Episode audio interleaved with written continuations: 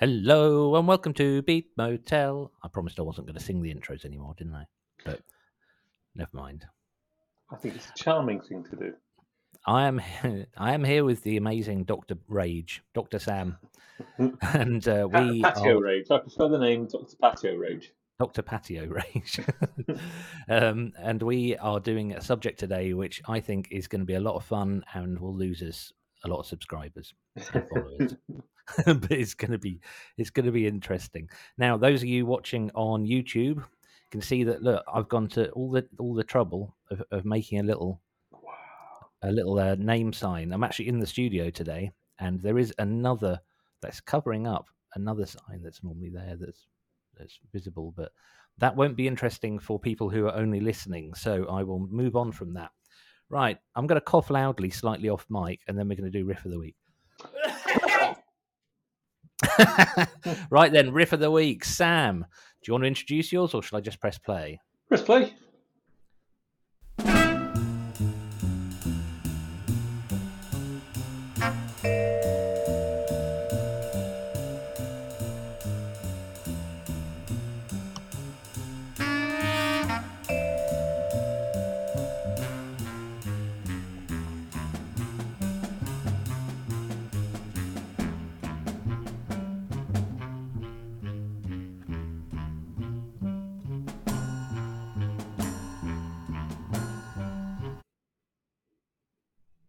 That's good music for either tracking an animal through a forest in a com- comedy cartoon Yeah, I can see that. or holding a big magnifying glass and looking for clues whilst walking in a slightly camp way in a film noir. Well, Yeah, it, it has that sort of film noir sort of uh, touch to it. I agree. Um, yeah, that is So that- Eric Dolphy, the Strackus hat and beard, right. and it's from the mid '60s. Uh, Eric Dolphy is probably most famous outside jazz circles. uh, Most famous for his work with John Coltrane. John Coltrane is one of those people who gets lauded as one of the greatest, but also one of the biggest entry points for people to get into jazz. And I was, uh, I think, after you told me that you were listening to sort of Tidal's recommend stuff, I started giving it a go, and I was just sort of working away one day, and yeah, this came on, and I was like, oh, that's and the whole album's great. The whole album is, um, forgive me for uh, Wikipediaing live, um, but the whole album is uh, out to lunch is what it's called. Um, maybe he had that. I, I just really think the, the bass. It's a cool bass riff, and it's okay. It's like a walking bass line, but it's along a certain interesting scale rather than um, sort of a particularly sort of. It's quite an avant-garde scale rather than say a particularly bluesy scale. I would say. I really like it. You're completely right. Um, the allusion to Tidal there is the streaming service. Sam and I um, minced off from Spotify quite some time ago. Well, I say we minced off. Um, I was piggybacking on your account, and you you took the ethical decision to leave, which I'm fully on board with. But one of the things I've noticed about I'd like to clarify, we, we have a family account that we share together. We're not trying to rip anybody off. We pay for the family account. Um, no, no, it's- not the way round it goes with Spotify. I'm a publishing musician, so Spotify rips me off, not the other way around. Oh, I- yeah. I know my place. I know, I know. The Spotify, Spotify, um, and um, they do not do good things for music. I need to make a note of the timestamp for because you said a naughty word.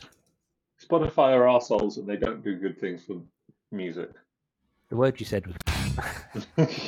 oh, now I've got to do it again, haven't I?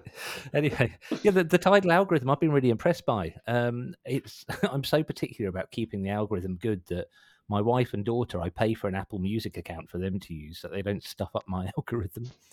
Probably doesn't even work that way, but No, yeah, I- I discovered. I'm thinking of doing that with uh, with with uh, Netflix. Although that me and Sana never watch Netflix, so I might as well just change it to a kids account. all, we, Right. all we ever watch is Lego Lego Ninja stuff. I Ninja. can't. I, I still can't get my head around all, all the many flavors of, of Lego. I think it's brilliant, but um, got a massive box of Lego here on the desk. Right, sorry, none of this is anything to do with music, and people are listening to a music broadcast, so I'm going to play my riff of the week. I've got to look round my my sign here, but can you see my? I can't go any further away because I've I've got a stupidly short headphone lead, so I'm going to go like that.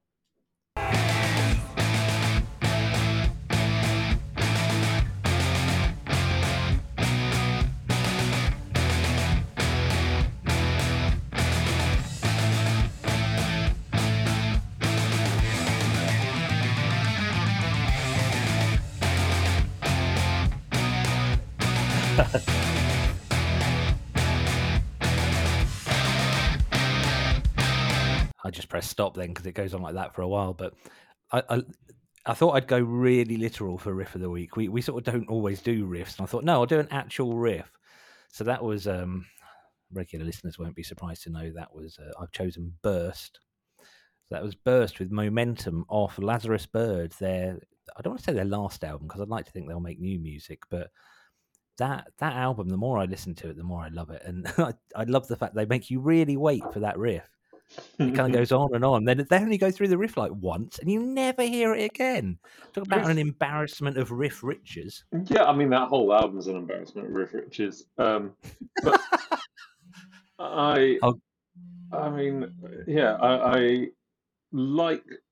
You can hear them sort of going, okay, we've got the stabby bit, and you always, when you're in a band and you're playing those stabby bits, you always have to, and you sort of want to lean into them. You always have to find the perfect point to to sort of break the silence between it, and it's the the drummer who breaks it first. I like that. It's rather than the guitarist, and then the guitarist sort of, you know, they have their, their go, and uh, yeah, it's great. Lovely stuff. I, I won't dwell too long because we, we spec. Can you hear that? There's somebody nearby using a power drill here. Can you hear that?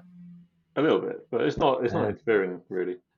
No, it, uh, to be honest, con- considering some of the music we're going to play in this episode, um, a power drill is is probably one of the least, the, the lesser offensive things that, that you're going to hear. I just realised I can't edit out the uh, swear word because technical reasons. Okay, well, anyway, let, let's move on from that, and I'll just try not to say that word anymore. Um, so we're going to do secret album tracks today. Now, I I want I don't I doubt there's anyone listening who's so young they don't know what we're talking about, but I kind of consider I kind of realised it's it's a phenomenon that only existed for a fairly brief amount of time. So albums, you know, records were a thing, and you'd get the occasional like closed groove on a record. I think um, Ab- Abbey Road would count as that. It's got Her Majesty at the end. Hmm. Her Majesty's a pretty nice girl. I can't do more than that, or Paul McCartney will come around and give me a crusty. Or But he doesn't own the shop. He doesn't. He doesn't own the rights, does he? I thought it was bought by Michael Jackson. It really pissed him off. Yeah, because he tried to buy them back, didn't he? And ended up doing Ebony and Ivory. I don't know that Is it? Anyway, we've wandered off wildly here. So CDs came about, and CDs were chuffing expensive. I, I resisted them until probably 91, 92, kind of too long. But it gave it gave record labels the opportunity to ask bands to put an extra track on. And when I think back to it now, it must have been because you wouldn't get the extra track on cassette and you wouldn't get the extra track on vinyl. Although some bands were really sort of ethical with it and would put an extra track on a seven inch inside the sleeve. Well, I think the Clash is the only band I can ever think of that who actually did that. Uh, there's also uh, what was it? I was going to say you had a Monty Python three three side vinyl. Really? Yeah, there- I I think I think this is one of the Monty Python albums. This is I have not looked this up for this episode. This is uh, this is mostly Fresh knowledge. this is firing uh, sign you know brain synapses that have not been fired in a while. But um, there was this sort of idea that there was a yeah three sided Monty Python vinyl that was a one of the sides had two grooves on it, and Wow. so you never knew which one you were going to get. I've never heard that before. I guess it's it's possible, but that's wild. That's cool. I want to I want to do vinyl now. I'm, I'm putting out a tape soon. I just want to say.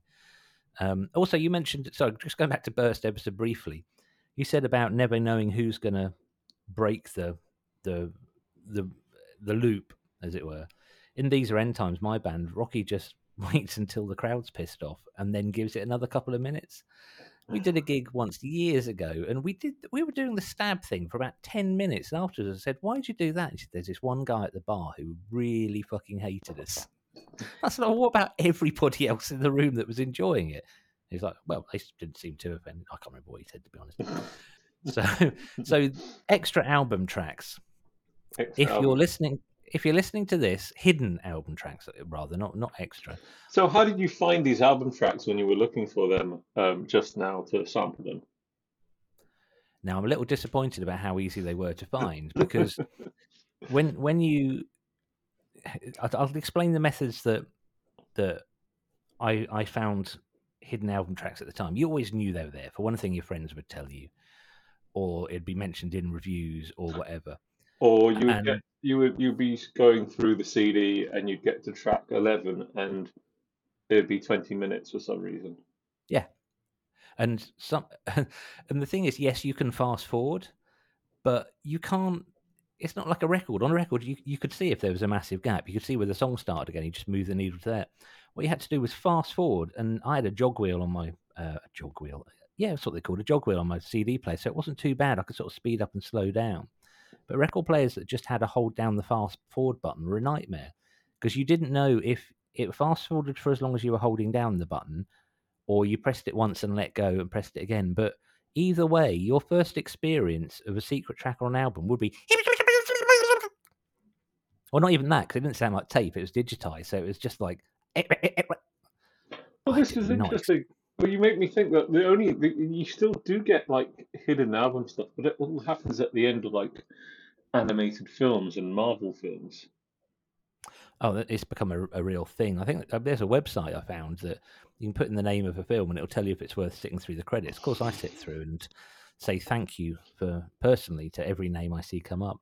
Well, Um, I, I Deputy Left Gaffer. um, the other, there is one track that um, I, out of my choices today where I put the album in, and it was a very hotly anticipated album. I put the album in, and it had 99 tracks. Maybe Yeah. you put the CD in, it says, and I was like, okay. Of course, 87 or something of those tracks were three seconds of, of silence, but if you're not lis- if you're listening to this and you don't remember those things and you're wondering what the secret tracks are, I want to talk about whether they were good hidden tracks or bad. And actually, I think we're going to play them and then discuss that because I think that will become quite clear. Well, But yeah, these sorry, go on, go on. I say I, I found the tracks very disappointingly easy. I've got to say, and the context for them must be really confusing to people who are growing up in the streaming generations because one of the things I don't like about streaming services, and Tidal isn't so bad for this, is Hmm. that when you look up an album that's more than maybe 10 years old, there'll be like four or five different versions of it. Especially if it's on a major label, there'll be like the silver edition or the gold edition, 25th anniversary edition. And the remasters is probably a discussion for another time, although I think Led Zeppelin, I think Jimmy Page, I think you're probably done. I think you've you've squeezed that as hard as you can. You've squeezed that lemon as hard as you can.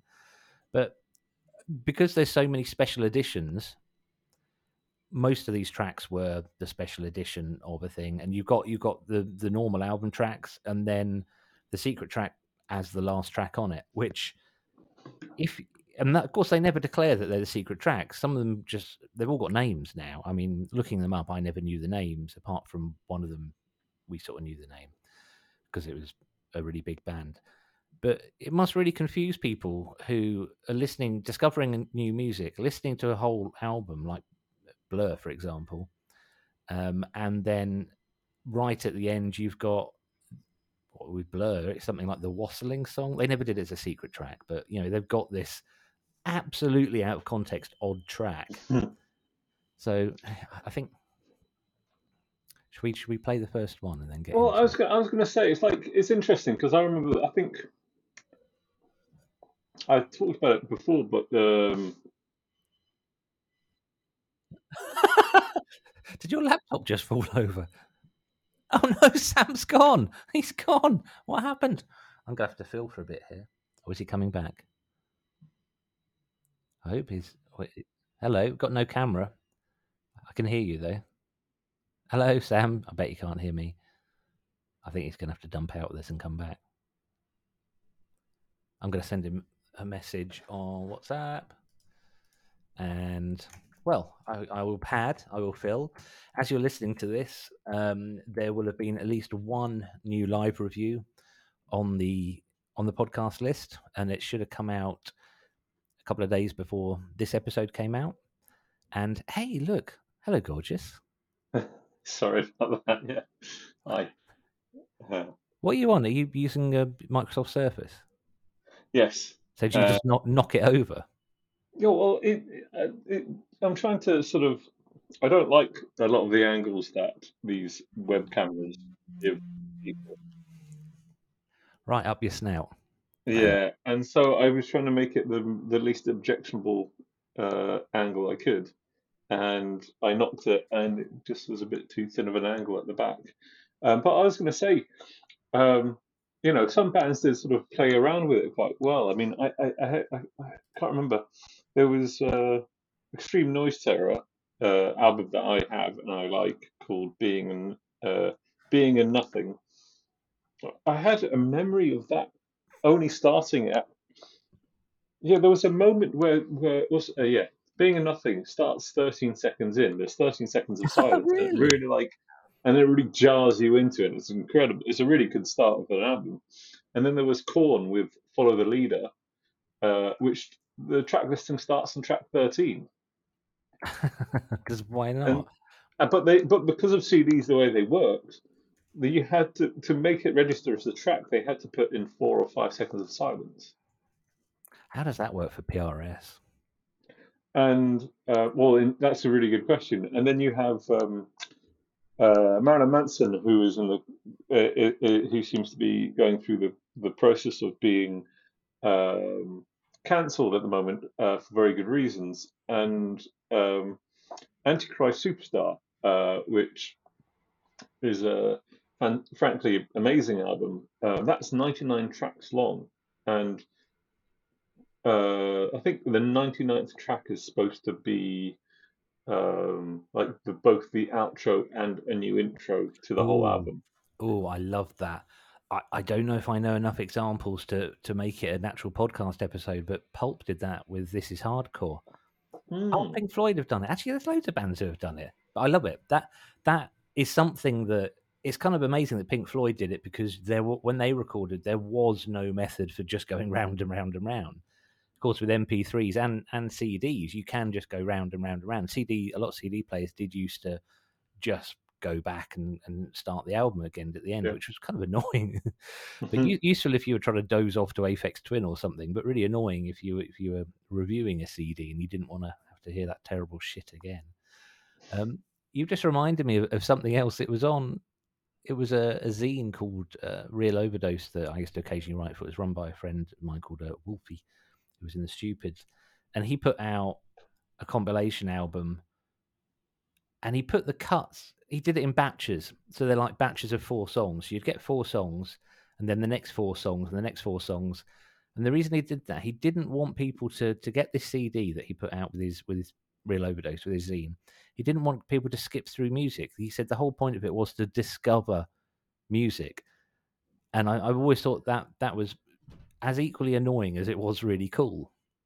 Well, it was also interesting. So when you and I started, I guess, when I started writing about music around the turn of the 2000s, 2002 is probably when I really started doing it. And we're, we were running punknews.co.uk or .org UK, um, not to be confused with The punknews.org, actual punk, the American version, um, and the the pathetic, useless version. Uh, that seems to mostly cover indie bands these days. Um, but um, we would get sent promo stuff, and the way that they would try and stop people leaking their music, leaking music, was they would cut up an entire album of uh, into um, 99 tracks. I hadn't, I, don't- I no, don't remember ever seeing that. I bought um, because I, I saw it on, uh, and I should buy it, uh, the real version. But I love it to bits. Um, the um, Cephalic Carnage album, which is uh, called.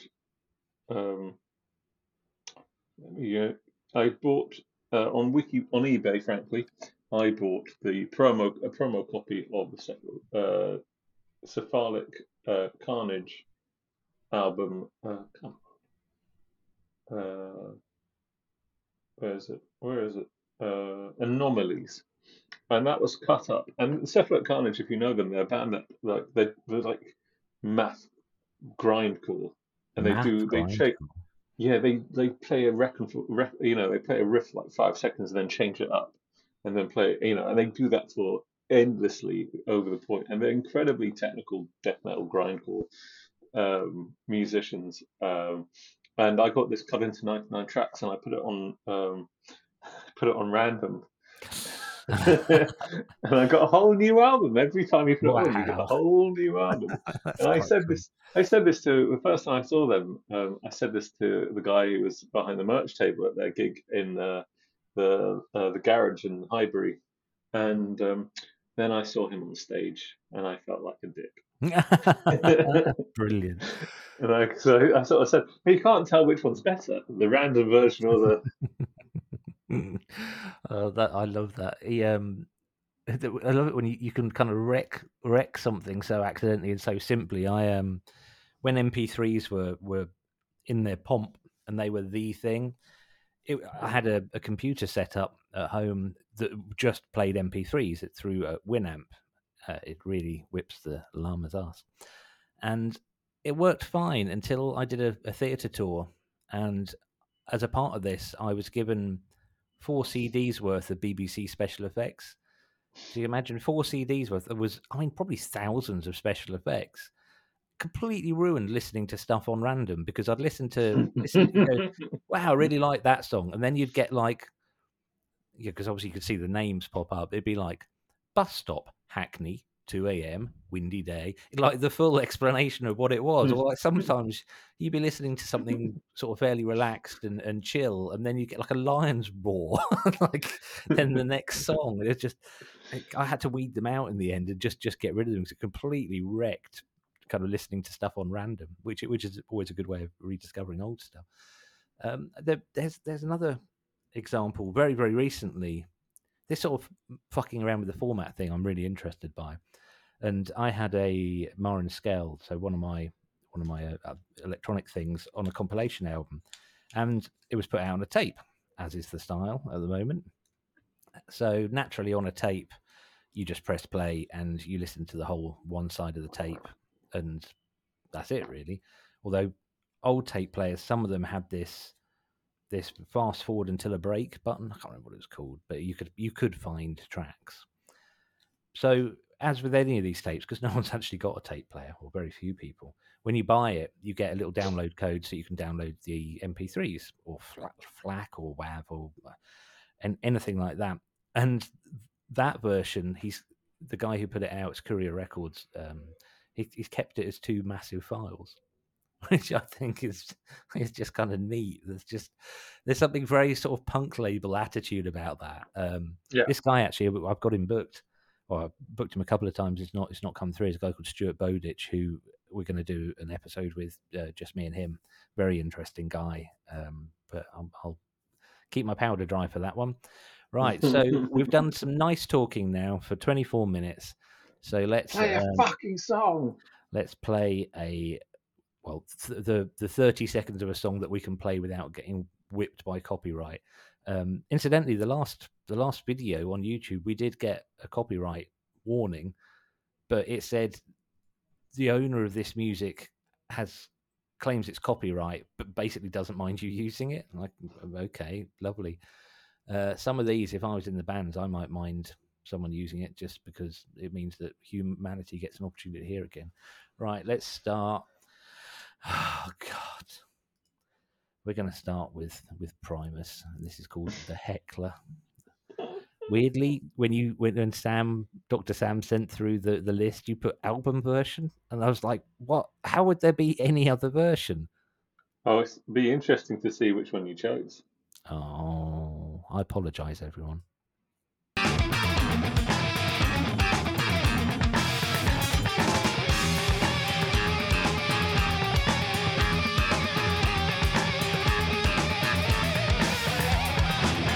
How can you not love that guitar?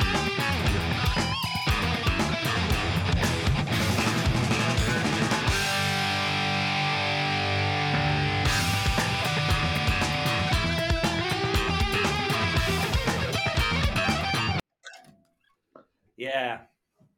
How my can daughter you was- not? How can you not love that guitar sound? when, when my daughter was about i don't know 14 15 months old when they're just starting to learn how to talk but aren't really talking fully at all. I was laying in bed and she walked into the bedroom and i farted really really loudly and just lifted the edge of the um the duvet. And i can remember when the gas hit her face it dropped and she looked me in the eyes and just went no and walked out the room. And uh, that's the, the kind- that's the kind of reaction I, I, I feel about Primus most How of the time. I can't tell not- any difference between that and any other Primus track. How? I mean, that's because you haven't listened to them intensely. But I think is I um, know I will like Primus eventually. how can you not? I mean, that guitar riff and sound and tone, it's just, oh man, the, the guy's amazing. Larry So Lalonde. Why is that a secret track? Well, there's two versions of it. There is the Heckler, which is on uh, Suck on This, the first Primus album, which is a live album. Um, and then there is the Heckler, which is the last track. It was hidden on the last track uh, before they went on hiatus uh, on the album um, Antipop. And so Right. it was it, it was hidden off the back of because I think people have been sort of probably badgering them to record it live for years because they never recorded it in, in studio. I mean, badgering them to record it in studio for years because they never did. And then they decided at the end of this album, Antipop, uh, to record it. Uh, yeah. Uh, and I love that. I mean, it's not about the bass riff, it's what the guitars are doing. And this is what people seem to sort of think that Primus is this sort of, oh, it's this slap funk thing. They don't do funk whatsoever. It's slap prog. And Slap prog. and it's not really in many ways it's not really about what Les Claypool is doing. It's about what the drummer and the guitarist are doing around him. And it's Just trying to get a word in edgeways. well, they do incredibly well. They do both. Uh, So that's that's not, so that that's as as an extra version, you know, as a hidden track or a secret track. That's quite an interesting one. Well, quite quite a safe bet, I'd say, because if it's a track that people wanted, it's it's something that that they clearly dragged their heels a bit with, but but got it done, and that that's all good. But that, if you were the sort of person who likes Primus. was probably quite pleasing to find, probably quite rewarding. You know, added an extra dimension to to how you thought about the music of Primus and enriched your experience. Um, whereas the next track, Good intro. Good segue. n- not not so much. I'm going to play it and then I'm going to ask you to guess the band. I mean, I probably could have guessed that was Primus because it's a Primus song. Basically, it's just a Primus song appearing in a strange, in a slightly strange way. Okay, episode front. Now I'm partly stopping that because did you did you have something to say? No, no. Also, because this track's just a pleasure to stop, I will let it run for 30 seconds this time.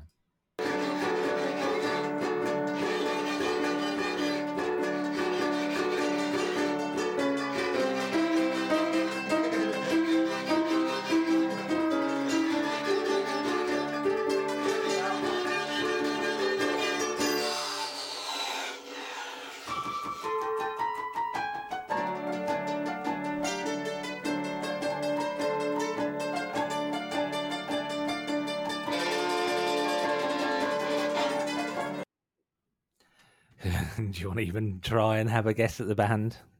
No, and what I'm going to say is that they're clearly very talented musicians. Really? Yeah, That- that's what. That's it's you know orchestrated. It is. It is. It is considered. They have considered to some extent they've considered what they're doing and they're taking the piss. They they they have yeah, and it does go somewhere, and it's got. You're completely right. I'd never really taken taken that from it because it's so different.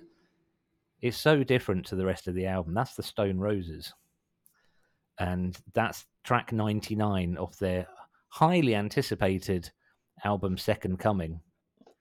And at I the think time, that's the best thing they've ever done. I, I, I might prefer that to anything else, any of the other shit they put out. Do you know, in the strangest way, looking back at that album now, I, I like some of the stuff on that album, but I never listened to it, which is, is the measure of, well, do I actually like it? And at the time, that scratchy, honky tonk, whatever the hell that is, There's was, something seemed like cinematic about it. There's something like- like you, you can you can imagine it being played in a like a, a film about a moment when the character has a little bit too much and the night and the night starts to get really shit. That's so great. That is what an absolute what a fantastic description. Anyway, it's called Foz. Fuck knows why, but they they just signed to Geffen for fifty four million dollars allegedly. You never find out for definite. Allegedly fifty four million dollars. And bear in mind the studios they were using. Uh, I'm Monmouth, uh, the really the big famous ones. That that one on a farm I can never remember. Rockmount is it Rockfield? Anyway, to get a sound like that and to get the instruments to sound like that, they must have actually made an effort to like downgrade. We have we have a thing in electronica. You um, it's called a bit crusher. So most music runs at 24 bit or whatever, and if you reduce the bit rate, it, it makes it sound lo-fi, it makes it sound worse. And it's almost I mean this is early 90s, but mid 90s. But yeah, that they must have actually had to make quite an effort to sound that scratchy. The violin in it reminds me of a Eddie Izzard sketch about parents listening to their kids learning to play violin. Like, "Ee, ee, ee, fucking hell." What was that? Who was that? They said I can't remember. Every time you watch a documentary about great British comedians, there's this one guy who plays the piano and he plays it wonderfully badly. Les Dawson. And then the next thing everyone always says is to play it that badly, you've got to be very talented. Like, no, I can play a piano badly. no, I don't no think you talent. have to be, but I think to get a consistent noise out of something, um, you have to be fairly adept with it. I've just sorry, I've Um, just remembered. Just remembered a complete aside. This this uh, anyone watching on YouTube, the the name banner is is um, a sticker. I've had some Beat Motel stickers made. If anybody wants some Beat Motel stickers, they're they're very very cool. Um, just email in your address and I will put them in the post to you. Our gift to you: free Beat Motel stickers. And if you should put them up in places people see them, well, that's your decision. Sorry, Sam. I, I just felt felt I, I ought to point that out. So yeah, I'll, I'll put a note in the show notes for that as well. So, shall we move on to the next track? Oh, sure, sure, sure, sure, sure.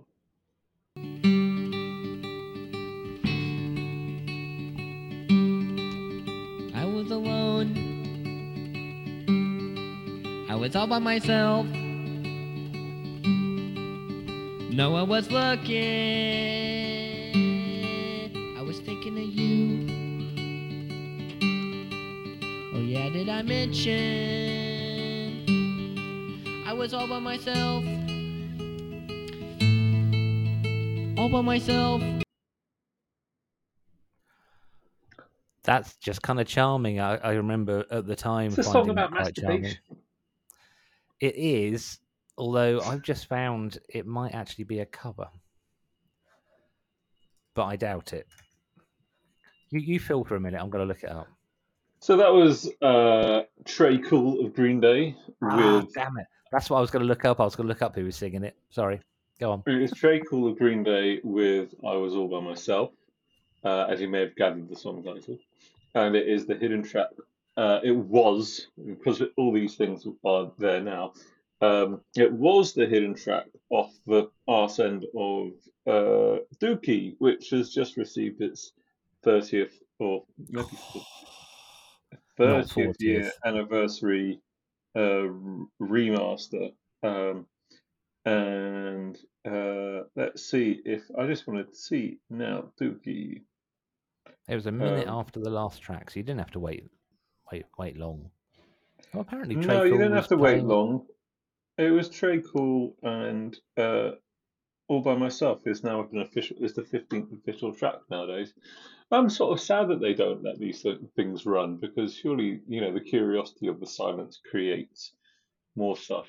Uh, anyway, anyway, um, and yeah, I, it was. I, I chose that because that was the first hidden track I became aware of as a. I would have been uh, an 11 year old, maybe Wow. a 10 year old. And my brother brought home Dookie and uh, ruined my life. And, Punk rock ruined my life. and um, yeah, I, I don't think it's a particularly good song. Um, I don't think it's uh, particularly worthwhile anything. I just, it was just the first one I ever uh, can recall hearing. And I remember, but I remember deliberately keeping the CD playing so I would uh, listen to the song and then I'd probably start the CD again. I, I, I ran through Dookie so much. Uh, I, I, I I ran through do that. so much Dookie. Um, that that and Insomniac, the next album, I just loved every single track, start to finish. I, still, Yeah. I still think I want to listen to them again. I still think they're incredibly strong records. yeah, ins- I, I like it in a way. I like Insomniac more. I think it's a bit more. I think that was just oh, that may be just the thing of having played Dookie to death so much and having I, stuff like you know uh, Basket Case be so so big um, that it, it was just, it was leads to. everywhere, wasn't it? It's just when MTV uh, in in the UK, you know, MTV was starting to become something that actually existed, and it was Basket Case was uh, Basket Case was just a track that was just always on it. Yeah. Um, Just looked, looked up some some facts. That's actually Tré Cool. He wrote it, and that's him playing guitar on it. And apparently, in uh, in 2019, Rolling Stone got Billie Joe Armstrong and Billie Eilish in the same room together for a conversation, as is as is the style of the times. And excuse me, um, Billie Eilish was asked what her favorite Green Day song is, and she said, "All by myself." And Armstrong looked a little churlish, I imagine, and just said, "That's a dirty song." no, no, that's a dirty little song. But it says here on, on the site I'm looking at, Eilish didn't discover the song by letting the CD play through to the hidden track because she never owned a CD. She's only like what twenty something now, isn't she? Children don't understand. They just understand, Uh, you know, they just don't understand. I, I think. I think it's yeah. They don't understand. Well, that that's that's a nice song. That that's a pleasant one. So far, you you you're picking. Well, I can't say Primus is nice, but it's. I appreciate that other people might believe that's um, music that is entertaining. So I'm going to choose one that is by one of the biggest bands ever, and I chose it because I still don't think most people who know the band will know the song, and it's this.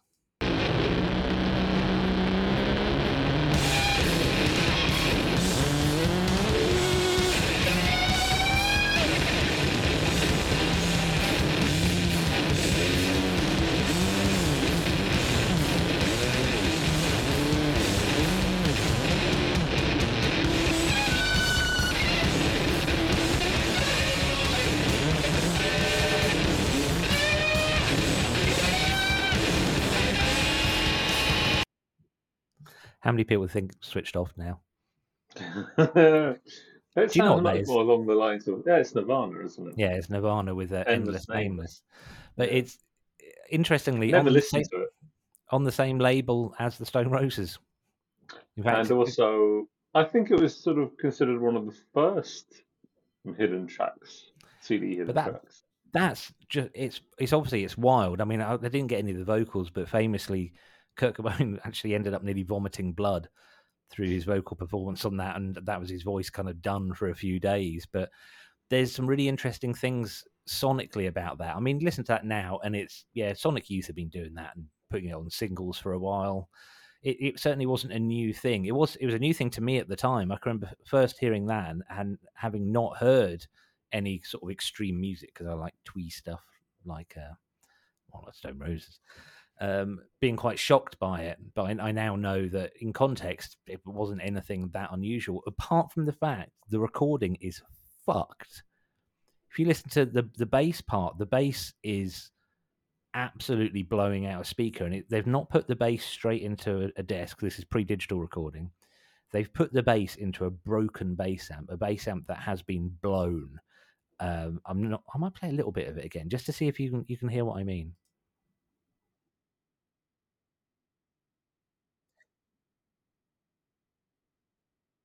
They have a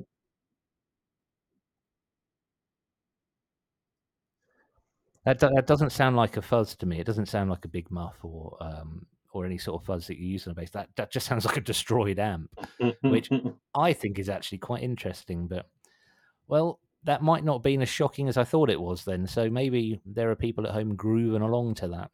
But the thing is, I mean, you have to put them in context that, uh, yeah, Sonic Youth had. I mean, I, I don't know when Sonic Youth uh, did join a major label, but you know, It was Geffen thing- actually, I think. yeah. But the thing you have to sort of uh, remind yourself is that Nirvana sort of were the poster boys of this stuff, and one of the things I like about Nirvana is they, you know, as they sort of got,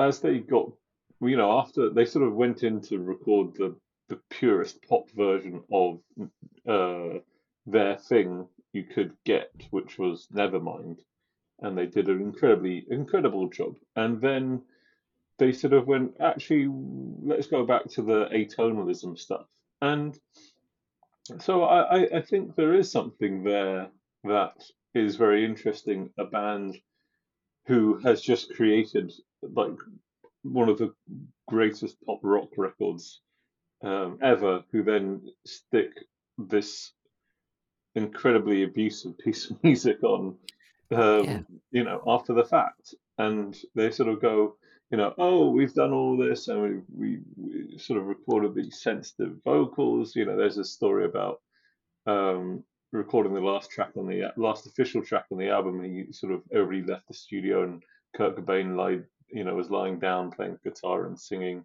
to Yeah, get that really sort of like uh, vocal, and um, and then you know all of a sudden they just sort of stick that on, and you had to wait something like 18 minutes for it to start. Yeah, it wasn't Polly. It was uh, something in the way, I think. Um, but it's it's Yeah, something in the it's wild and it's i'm always interested when a band does their their first proper album i mean they, they did bleach before but when they do their first proper album. And this was a time where bands would record demo versions of albums before recording the album and so Mm. by the time you get to a studio they're quite sanitized in a way. Now they recorded it in in a studio that wasn't really very popular at the time and it was kind of a little bit old fashioned even then. Um they had brilliant gear like a huge neve console. Anyway but they they sort of that that to, to record very very analog i you know in a very old fashioned way i think was a really interesting choice. And what that inspired was a change in the direction of sound because the hair metal that came before it you know people think of hair metal and and nirvana and grunge as as there being a gulf of time between them. There wasn't. It was happening at the same time and allegedly grunge killed off hair metal which it, it i don't think they by them i don't think it did but it certainly made it less popular because metal had been taking a trajectory that took it further and further away from being something that was relatable and the sound was becoming very very compressed and very clean so you got late late 80s metal albums that just sound thin as shit Mm. so Mhm. Nirvana were a part of changing what was considered an acceptable sound. I mean, allegedly, when Rage Against the Machine heard, who I think were also on Geffen, no, they're on Sony. Uh, when they heard Nevermind, they booked themselves into the same studio. I really wish I could remember what it was called. Um, can you look it up while I'm rattling on? Sure. it's really troubling me that I can't, I can't remember.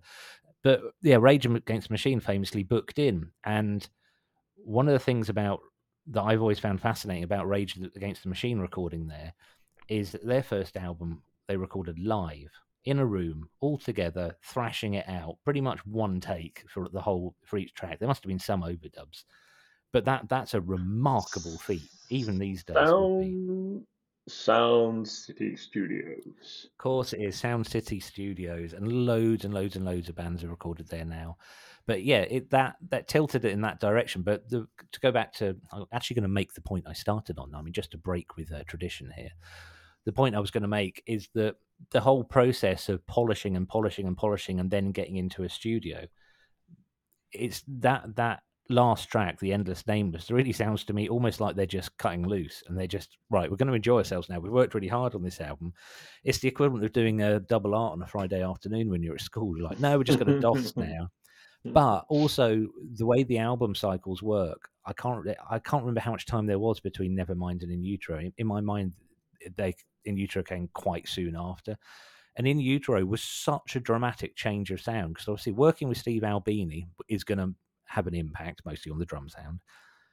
But they did go very atonal with a lot of it on that track as well. So that's almost the secret track is almost a signpost to what's coming next.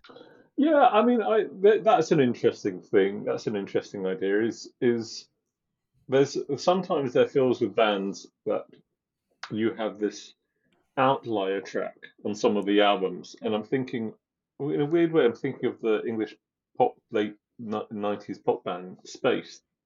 Um, oh God, bloody hell! I've forgotten all about them. And you have a sort of a weird outlier, and like the rest of the album fits this niche, and then they see you have this individual track, and you. I always think when you hear that track and it doesn't fit in with everything else, you, I always think that's where they're going next.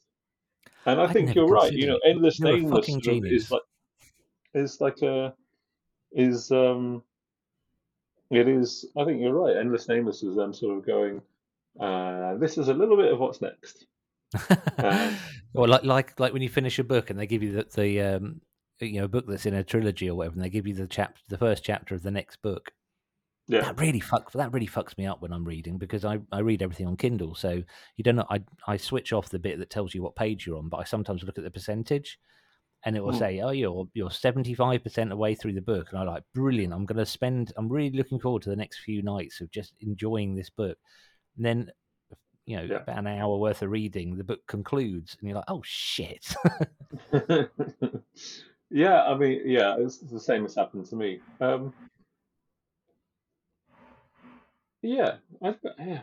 Anyway, anyway, let's play the next one. I, I, I really enjoyed putting this together. I always enjoyed doing the preparation for the show, um, and I was thinking I might teach you how to do some of it because one of the things I like about about the way we're doing this format is that you don't know what I've chosen, but I know what you've chosen, and I'd quite like sometimes for it to be the other way around and for me to mm. be surprised. I was thinking, and, yeah, yeah, yeah. I'll, I'll, teach you how to do it. It's it's pretty it's pretty easy. Um, so the next track, I know what it is, and I oh, I thought I knew when it started to reveal itself. I thought it was going to be something that I could have a whole massive conversation around. And I realized like it, it isn't, but I'm still going to. God, what a rubbish! I'm just going to play it. Come on. Oh, won't play. That's ironic for what it is.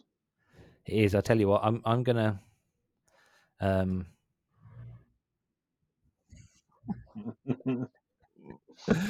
right, give us a second. I'm, I'm going to do an, an on the spot repair. Right, so there is. I'll tell you what, what my theory was. There is something in this track that I thought would be in this track that isn't, and it's a band who, in the '90s, probably into the 2000s, everybody ripped off their kick drum sound. Like it, it was just, it was absolutely everywhere and I thought this might be where it was ripped off from. Where the hell have I put all? Oh, secret tracks. Here we go. Um, right, it's just uploading. Let's see if I can play it.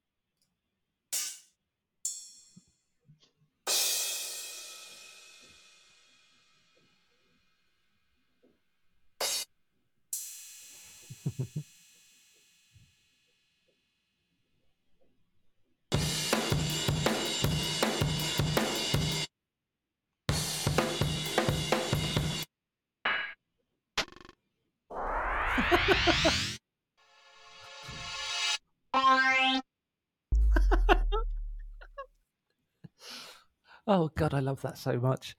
That's just that is it's called um it's by do you want to say? Pitchshifter. By Pitchshifter and it's called Free Samples. And it is what it says. What what what year was that? 98. Ninety eight. So So that was the opening point of home. Like opening point of like when laptops started to get everywhere, or a lot of places anyway. And It was and when- when some- recordings and stuff. samplers went from being something that were insanely expensive. Late nineties, you could get rudimentary samplers on a on a Mac or on a PC. Yeah, if you were exactly. Um, Exactly, and there was also the sort of the nascent culture of people, frankly, uh, you know, ripping off Cubase and stuff like that, and getting want- free copies of Cubase and, and stuff like that. Um, and I think there's some literature. There's in the literature, the, like the, the the thing that comes with the CD is like the track now sort of has a has a liner note that goes something like, "And now do your own thing with this." and and it was it- you know it's like I think it speaks to the punk nature of the band, which was um, you know was sort of the sample culture is coming in. It comes from like a and they, heavily know in their music on that album and the previous album they heavily um, reference drum and bass stuff. And it's sort of them going embracing that DIY culture or pushing that DIY culture on sort of people and going, you can do it yourself. It's that punk thing of do it yourself. Um, I don't think I've ever listened to Pitchshifter, and, and if I get into Pitchshifter because of some free samples they put on the end of an album, that might be the strangest way I've discovered a band. Obviously, I know the name. The thing I was alluding to earlier is that they they had a kick sound that everybody ripped off. I can remember Extreme Noise Terror uh, recording locally here, and the, they had this amazing drummer called Zach, who was also in another local band called Failed Humanity. I, I was sort of kind of in the group of friends I had um, at the time and he was lamenting the fact he'd record an album and then he'd have to sit there by himself snipping out every single one of his own kick drums and pasting in the Pitchshifter kick drum. So i wondered if them doing that was was alluding to the fact that they knew that's what everyone was doing. But that's why it's so fucking funny that there is no kick in that little selection of samples. It's just not there. And Well, the not- other bits like yeah.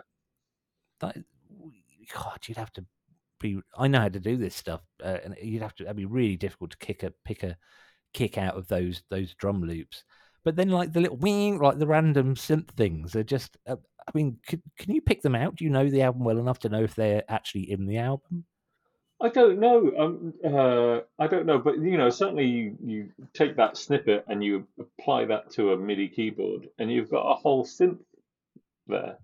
Yeah. That that this is part of the reason Uh, I want to start this podcast is to just discover new things, and that that's just that's one of the coolest things I've heard that was put on a CD. Just absolutely brilliant, absolutely just. I don't think it, I don't think it was even like a it wasn't hidden, but it was just it worked as like a like a hidden freebie, and it was just you know it was like it's a great album. It's it's called www.pitchshifter.com. It's a it's their best.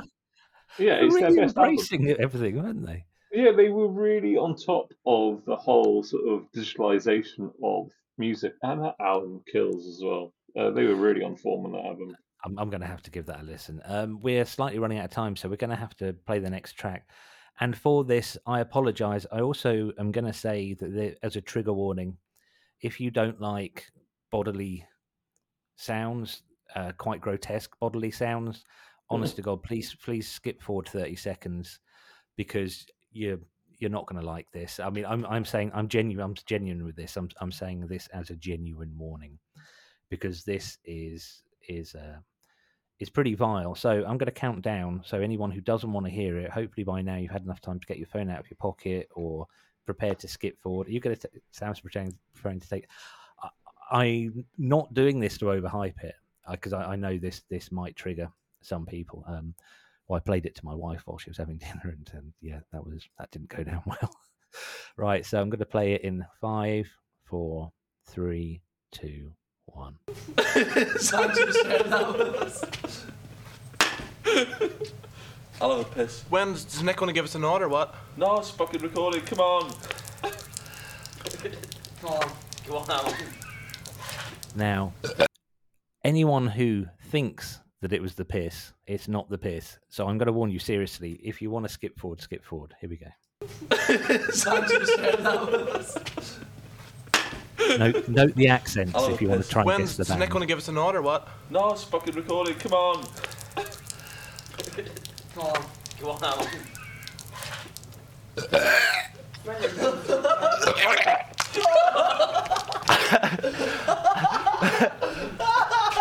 Come on. That's fucking amazing. Come on. Oh god, that that did actually made me feel a bit nauseous. Um, a guest on Sam Sam's face for people not on watching the video. So I think Sam was impressed by that either. So that was the secret track. Can you guess the band? Uh, the Beatles. yes, the famous Beatles. Kind of that was uh, John Lennon uh, doing one of his accents. Band from Northern Ireland. band from Northern Ireland. I think pre Uh, pre bit Britpop. Therapy. Oh, do you know what? Therapy, I wouldn't have been surprised because I remember, and God knows how they they used to publish this stuff in the NME. I remember there being a tour report from Therapy, and there were pictures taken on the bus, and one of them was uh, I can't remember which member of Therapy, but it was a member of Therapy shoving a banana up his ass. if they printed it in the NME, it was like what? No, that that was Ash, Uh, and that is that's the the uh, unimaginatively titled "Sick Party" from the end that? of 1977. Their their their proper first debut. Ah. So that is what you're hearing there is some uh, John Leckie produced vomit sounds. Well, I remember I was watching a documentary um, that was about Justin Pearson. Pierce, Pearson. Uh, anyway, the bassist and uh, one of the main guys behind the, the American art grindcore band, uh, The Locust, and they had this, and uh, they had this moment where they they focused on Gabe's uh, Siberian Serbian can't remember his last name, but the drummer, who is sadly, who was an amazing drummer, who has sort of gone now, um, and um, he used to play. He he, I mean, they were not healthy people. He used to play and throw up, and they had this interview with him. I've, I've seen Where he was saying- times. Yeah, he was they had an interview with him saying it got to the point where he could, he when he first started doing it, he'd throw up over the drum kit and it just splatter everywhere. And it got to a point where he could throw up into a bucket and not leave it and not uh, miss the beat. It's, It it's so like just that- vile. So anyone who Yeah. skipped forward there, yeah, it's the sound of um, I don't know which one of Ash um, emptying their stomach. Um, I've seen drummers pass out in the middle of playing. Um, it was Zach, the guy I mentioned earlier. He, he was playing at oh God, a long, long since gone amazing venue called Harlow, the Harlow Square, and he, we thought everyone just the crowd, we all just thought he was fixing his bass drum until like after two or three minutes, he he was still slumped over. So he was all right, which is why it's okay to laugh. Um, the other time, I missed it, but there, there's it was legendary in Ipswich. There was a really scuzzy venue called the Premier Pool Club, which still exists. That's where I saw Gay Rear a few months ago, and there was a there was a band. They, they had this amazing guy who used to sing and play bass called Leon Leon Smith. His brother was in Junk Culture with me for a while, and his brother did our wedding photos. Too much detail, but he um, was singing and la, la, la, turned his head, threw up, just carried on. And I mean, it doesn't sound like much, but people still talk about it now. But his band called Without Reason, I can't believe I mentioned, I just remembered their name. They were also notable for having in the band um, somebody who everyone called Naked Backflip Lewis. Um, because he used to gigs and he did it more than once. Everyone calls him Beardy now, and he's actually a brilliant musician. He did it more than once. He'd, he'd disappear off somewhere and he'd walk back into a packed gig, completely stark bollock naked, do a backflip, and then walk out again, and then just casually reappear fully dressed again. anyway, there's there's an insight into the uh, early 2000s Ipswich music scene. Right, um, we're going to play your last selection now uh, because we are running out of time. And for the girl found dead in a dumpster, shot by her mother, her the sound of construction through it. Today's just another day, and me and my friends are just going into. The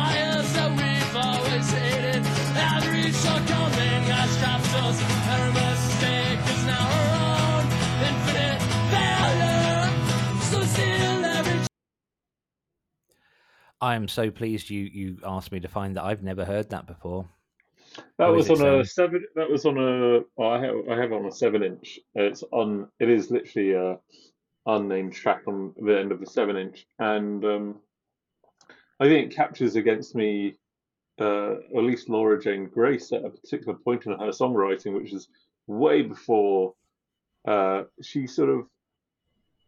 uh, It's like there's something very young about it. I wouldn't say naive, but it, it's like it's really not a considered songcraft, but it still shows an incredible talent for it. Because Yeah, I think it, right. it, it, it, it's uh, it's a great track, and it's got these sort of hooks in it that she never repeats, but your mind goes back to. Um, uh, and lines like uh, a sort of four-year-old girl found lying in a dumpster.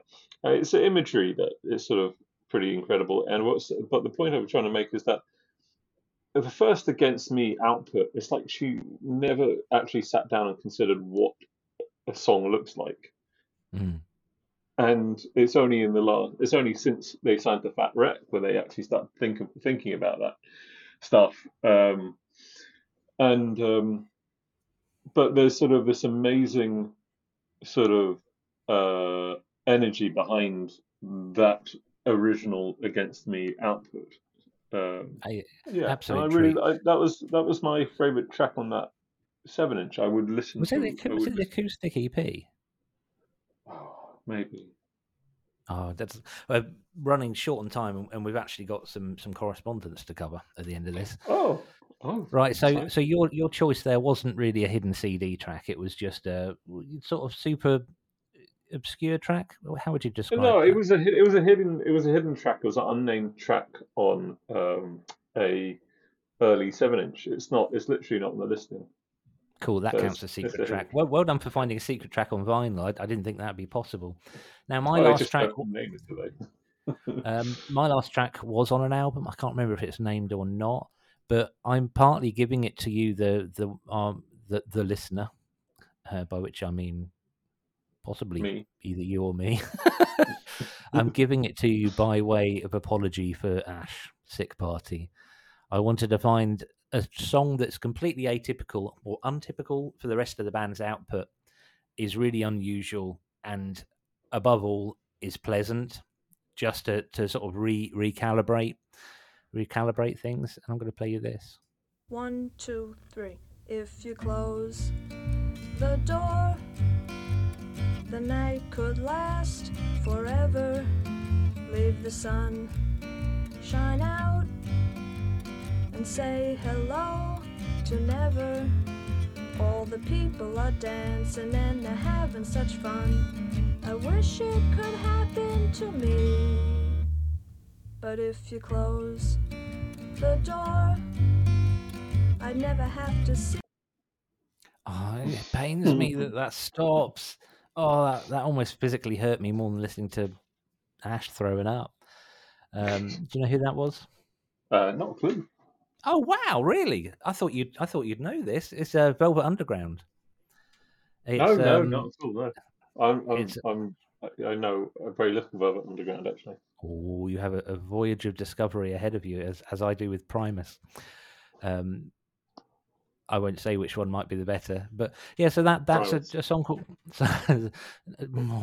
It's a song called After Hours, um, and it's it's on the very end of a, of the uh, first Velvet Underground album, and it's sung by Moe Tucker, the drummer, and Oh, Lou Reed said that he wrote the song, but he said it was just too beautiful to be sung by him because his voice Mhm. is is a character voice, I think you could say, rather than a a, a pure voice. And there's such a, an innocence and a vulnerability to Moe Tucker's voice. She it really wavers around. It it really sounds like she didn't want to do it. You know, it really mm. sounds like God, if I if I really must, and it's it's slightly apologetic, but there's some other really odd things about that song. The bass fucks up.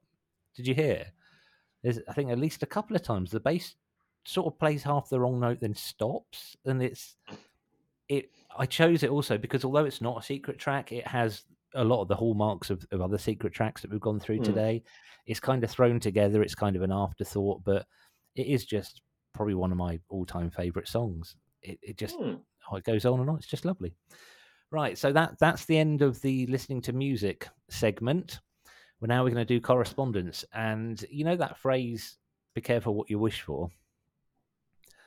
Um, we've got a little bit of that going on. Has anybody contacted you with questions or, or comments, Sam?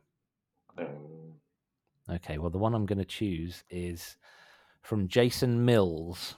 Now, Jason Mills, uh, I know him as Jay Volunteer. He was in a band called the Volunteers, like a hardcore band, uh, probably early 2000s, a bit longer. And he currently does power electronics, which is a, a branch of noise, as Italian Books. Now, his questions are a bit Ipswich centric, I'm going to say, but we're gonna we're gonna have a go at them anyway. First of all, he says, should Brighton the Corners have a name change because it's not in Brighton? Should it be Ippo the Corners? So this is in reference to a festival that happens once a year here in Ipswich called Brighten the Corners, as in make them less dark. Um, I don't really have an answer for that, do you? uh, no idea. No. right. Uh, the next one is the best second-hand music shop of all time in Ipswich. There's only ever been, well, there was, there's only ever really been um, one called Out of Time, which is still going strong. I bought records there when I was a kid. It's run by a brilliant guy uh, called Well, Chris. the only second, the only the the only Dead Kennedys I own is uh, on vinyl. Um, I should hasten to add the only Dead Kennedy uh, Kennedys I own was uh, bought in a second-hand record shop in Ipswich with you. Oh, it, it must have been, um, it must have been out of time. The other one was called, well, we called it the Record and BO Exchange. it was a, the record and tape exchange, which was was uh, just an odd little place. Anyone in Ipswich listening to this has probably quite fond fond memories, as have I. But out of time, it still is brilliant. And the, Chris, oh yeah, I'm, I'm not going to start going on about that. I don't want this to. This podcast isn't about Ipswich at all. But this guy uh, Jay, who's who's contacted us, is in Bury St Edmunds, so it's just down the road. But his next question you might be able to pitch in on uh, who would win in a fight between Extreme Noise Terror and Cradle of Filth? Oh, depends which era of each band, surely, because you don't want to fuck with Nick question. Barker when he was drummer. He's a he's a man mountain. well, Dean, oh God, I can't believe I'm saying these things about people who I actually see like at the pub and stuff. Dean and Danny, they they they wouldn't entertain the thought of getting in a fight. Dean might, old Dean, many years ago, may well do that. But Danny, I he's just not that sort of person. Not from what I can tell. I don't know him terribly well. But if you put them both on a football pitch, I think ENT. No, it's got to be Cradle of Filth. I just know so, so many chaotic tales about members of ENT that I can't can't see they'd win. I did once put on a, an interband football tournament in Ipswich. Not And, knowing, um, not It was good. not not knowing, uh, not knowing um, the band members intimately. I would extreme because just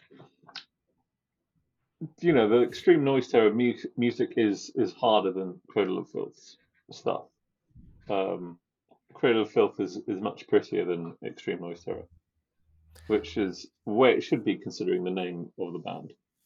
It's just ENT are from Squats and the punk DIY scene. They are, yeah, they came from, well, came from, I don't know. I can't really comment further because I do know these people. Um, Cradle of Filth, I think Danny, their Danny and Cradle of Filth, their careers just a lot more considered and a lot more thought was, was put into the the creation of, of the the shtick, you know, the the kind of thing they do. I'm going to wander. I'm getting away from this. Right. Next question. How can I get hold of a Beat Motel sticker? Well, what a happy coincidence. Just email beatmotel at lawsie.com and we'll send you one for free. We'll even pay the postage unless you live in, like, I don't know, Peru Helsinki? I'll send you some in Helsinki, Sam. Helsinki. I'll send them send them by uh, land. So it might be a few months. It'll take about three months. right. Yep. So that's how you get stickers, and the stickers are cool. Right. Next question. Again, this this does require some local knowledge. I'm going to have to explain. Could could you do a Bury St Edmunds episode called Sugar Beet Motel? Right. Sugar The reason for- very small. Sugar. It's where British Sugar is, Bury St Edmunds. As you drive up to the, it's a city. I think it might be a town with a cathedral. I don't think it's a city.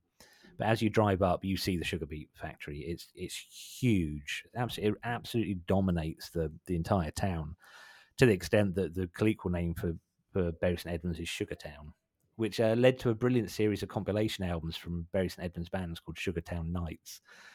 But there was a period in the late nineties, early two thousands where Bury St Edmunds band. It's, it's quite a small town. Bury St Edmunds band started to become look like they were going to become like the next Manchester or something, the next big scene. Uh, Vice wrote a massive article about it uh, fairly recently because you had a band called Miss Black America who were on the verge of being absolutely huge, um, and there's a, just a bunch of other bands that that looked like they were going to break through, but. That's that. Let's move away from Bury St Edmunds. Oh my god, the next question's even more Ipswich. Right, there's a band in Ipswich called Earth Motherfucker. And they'd have a brilliant song called There I Fuck Therefore I Am. Genuinely is a brilliant song, absolutely fantastic. But locally everyone just calls them EMF. So Jay has asked who would win in a fight between EMF from Ipswich or EMF from the 90s? I'm going to say EMF from Ipswich, absolutely, without a shadow of a doubt. Depends on the girth. Girth. Oh, I'm just going to leave that comment there because we're running over time. Um, and his final one is: Can everyone just stop picking on Ed Sheeran? I'm not sure anyone does pick on him, but yeah, there we I go. think, I think Right. You know, it's it's an interesting. I hope he doesn't read his own press, good or bad. Really? I I tend to I tend to defend him for several very good reasons, which I'm I'm not going to go into right now. But he is a good sort, from what I know, and I think a certain a certain proportion of complaining about people who become popular is just jealousy, and it just becomes a simple thing to do. But I mean, fuck's sake, I don't, a man understand, I don't understand why people take against him because, I mean, particularly for people who don't like his style of music anyway, why do you care? Yeah, don't listen to it. Leave it. Uh, He writes good songs. There's a song called uh, oh God, I can't believe I'm going to say this. There's a song called uh, "The Castle on the Hill," and if I need a cry, I watch the video for that because it's just it demolishes me. It, it he's going through the details of his teenage years in Framlingham, where he grew up, where I where I well roughly where I grew up, and it's just so spot on for the teenage experience. It, it always makes me cry. that being said, I, I didn't go and see him when he played in Ipswich, even though he played about 100 yards away from where I'm sat right now. So I'm not exactly a mega fan, but I won't, I won't, I don't like it when people, it's not my job to defend him. I don't like it when people moan about him. Just, as you say, just don't fucking listen. I mean, it's not like he's as bad as Primus or anything.